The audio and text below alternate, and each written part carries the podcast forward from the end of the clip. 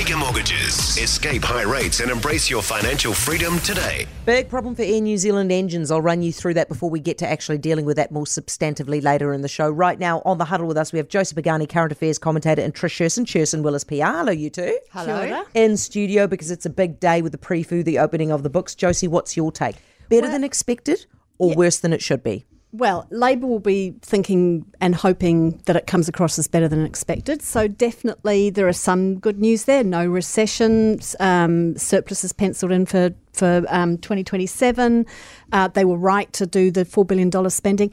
But that's where the good news stops. I mean, this is really grim, Heather. I, the thing is, all that any growth that we're seeing is based on immigration and smashing stuff like Hawke's Bay and rebuilding it. You know, that is not a growth plan. If that's if that's what it takes for us to get even a little bit of growth. And look, this goes back decades. The low productivity in New Zealand, the fact that our economy is on its knees basically. I mean, we work longer hours than just about anybody in the OECD for less. We sell stuff to the world and we don't make enough money with it. Where either side of politics, national or labor, where is the big idea to fix productivity? And anyone talking about circular economy and donut economics can hang their donuts in shame, hang their mm. heads in shame because productivity matters. And there's nothing here that shows real productivity when it's based on house prices, immigration, and um, you know cyclones and things being Yeah. smashed so we can rebuild them. Thing is, Trish, I mean, you know, to cut the, the government some slack, at the moment, eh, there is a massive economic downturn going on in China, or at least the upturn hasn't happened. So we are suffering from that and we have to take on more debt and we are having a downturn ourselves. But taking on more debt would be okay for us right now if it wasn't that we were taking on more debt during the good times as well. This is just getting nuts. I agree, and and don't forget that the government's books aren't the whole of the the country's books. So this is the government's books that we are dealing in, and what they tell us is that after six and a half years. What we have to show for Labour being in power is 10 years of austerity that we need to look forward to to really get things back on track. Uh, to Josie's point, what is really uh, a demonstration of a lack of delivery is the two big planks that Labour said they were going to fix, which was, um, you know, runaway house prices uh, and out of control migration. Just that was the engine room of the economy. Well, those are the only two drivers in here that we've got to uh, look forward to. And to your earlier point to Grant Robertson around spending on the wrong things, I think what we've seen in today's numbers is that. Uh, the only um, sort of ROI that we've had on a lot of government spending has- Return on investment. Return on investment has actually been political return on investment. Yes. We haven't got a return socially, we haven't got a return economically, and a lot of the pro- provincial growth stuff. Uh, fund f- spending is a great example of that. Yeah, I think that's fair. What does Luxon have to do now? Well, I mean, I mean, Trish basically hit the nail on the head before, eh? Austerity. Yeah, well, that's so. That's the thing. I mean, it's it's a it's a kind of evidence of the of how low our expectations have become. That we look at this and go, "Oh, that's good. Inflation will go down to three point something, you know, in, at some point next year." It's at that level in in the US now. I mean, it's you know there are other countries who've gone through COVID, who've gone through this, who, whose stats are looking better. I mean, I think if whatever whoever the new government is, let's say it's national and Luxon led, then I think you've got to come in with the vision for growth and Yes. stop the well-being, you know, bollocks basically, um, because well-being is actually growing. If you, you know, one percent extra of productivity in New Zealand is about seven hundred and thirty dollars in your back pocket for every single person. So that's money you can spend per person. Yeah. You multiply that over years, and you've got health, you've got choices, you've got education. You can spend money on building roads, building, tr- getting new trains. Um, you can do so much. So until there's a plan to actually change those those um, uh, stats on productivity, we're going nowhere. Doesn't matter how many donuts or circles you've got. Well, and, po- and point one of that plan is actually partner with New Zealand business and get in behind New Zealand business and champion it. Because again, government can't make economic growth, it can't improve productivity. It can put the right framework in pl- place to make that easier. But, uh, you know, again, we've had six and a half years where business on the whole in New Zealand has been treated like, um, you know, the baddies.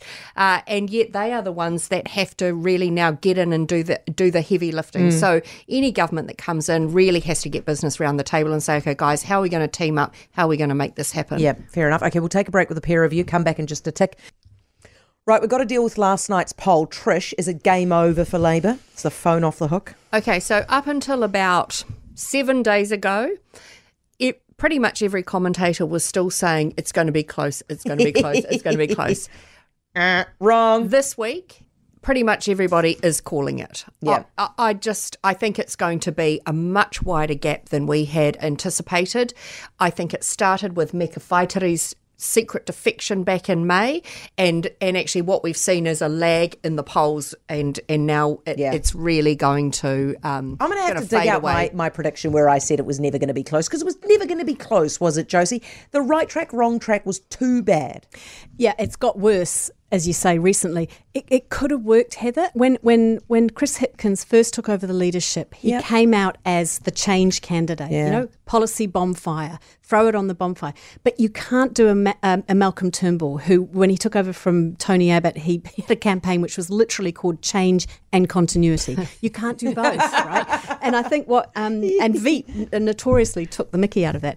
But what Chris Hipkins has, has failed to do is actually back his instincts on that and Yeah. go, yeah, I need to be the change candidate. So eating sausage rolls and pies uh, and wearing cheap sunglasses from the garage has not been enough, it turns out, to to counter. The prime minister who could go on the front page of Vogue that we all wanted to move on from. Yeah. You know, the image was right, but he just didn't deliver on the policy bonfire. Should have chucked light rail. Should have chucked Lake Yeah. Onslow. Um, a whole bunch it of not just with stuff you're getting rid of, but replace it with stuff that you're actually doing. really vision. quick take from each of you because we have to we have to move very, very quickly. Um, do you believe Trish the forty, the forty one for national?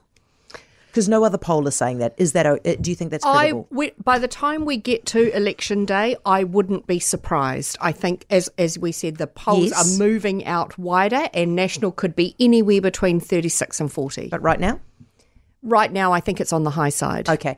Uh, Josie, do you think that, that that the poll that we saw last night, where actors coming back, explains their weird behaviour lately? I think some ACT votes are going across to national, Yes. and I think that might continue if they keep doing the little tantrums because Yeah. it looks unstable. And I think a lot of Labour votes are going to New Zealand First, um, or the Greens, Yeah. where you know both both ends of Labour, your old Labour yeah, and, and actors yeah. panicking, eh? ACT's panicking. Yeah. Do you think Trish that the dog people deserve a refund after sitting next to the support dog? I absolutely do. I was on a flight from LA to New York. There were pretty much more dogs than humans stuffed in Louis Vuitton handbags. Wow. And as a person who has an incredibly sensitive olfactory smell, Yes, I'm yes, pretty yes. much like a wolf. To me, it was quite a, a confronting trip. And I also thought, in eight hours, these dogs in handbags, how on earth? Where are they going to poop? Exactly right. Where are they pooping? That's what I want to know. But I had a 15 hour flight where I sat next to this 14 year old girl, looked at her and smiled when we were just taking off. And she said, I'm gender fluid and would you like to have a look at my photos and my pictures and my paintings? So I'd rather have sat next to the dog because I Did spent the last 15, the whole 15 hours talking to her about her paintings and Josie, her sexual you- identity. You fell into the trap of being the too friendly Kiwi. You are. I'd a rather have a dog that doesn't speak. Yeah, you should have. Should can have adopted. fart, I don't mind. Okay, you should have been an Australian on that flight. Hey guys, thank you. It's lovely to see a pair of you in, in the studio. Trish Sherson and Josie Pagani, our huddle this evening. For more from Heather du Plessis-Allan Drive, listen live to Newstalk ZB from 4 p.m. weekdays or follow the podcast on iHeartRadio.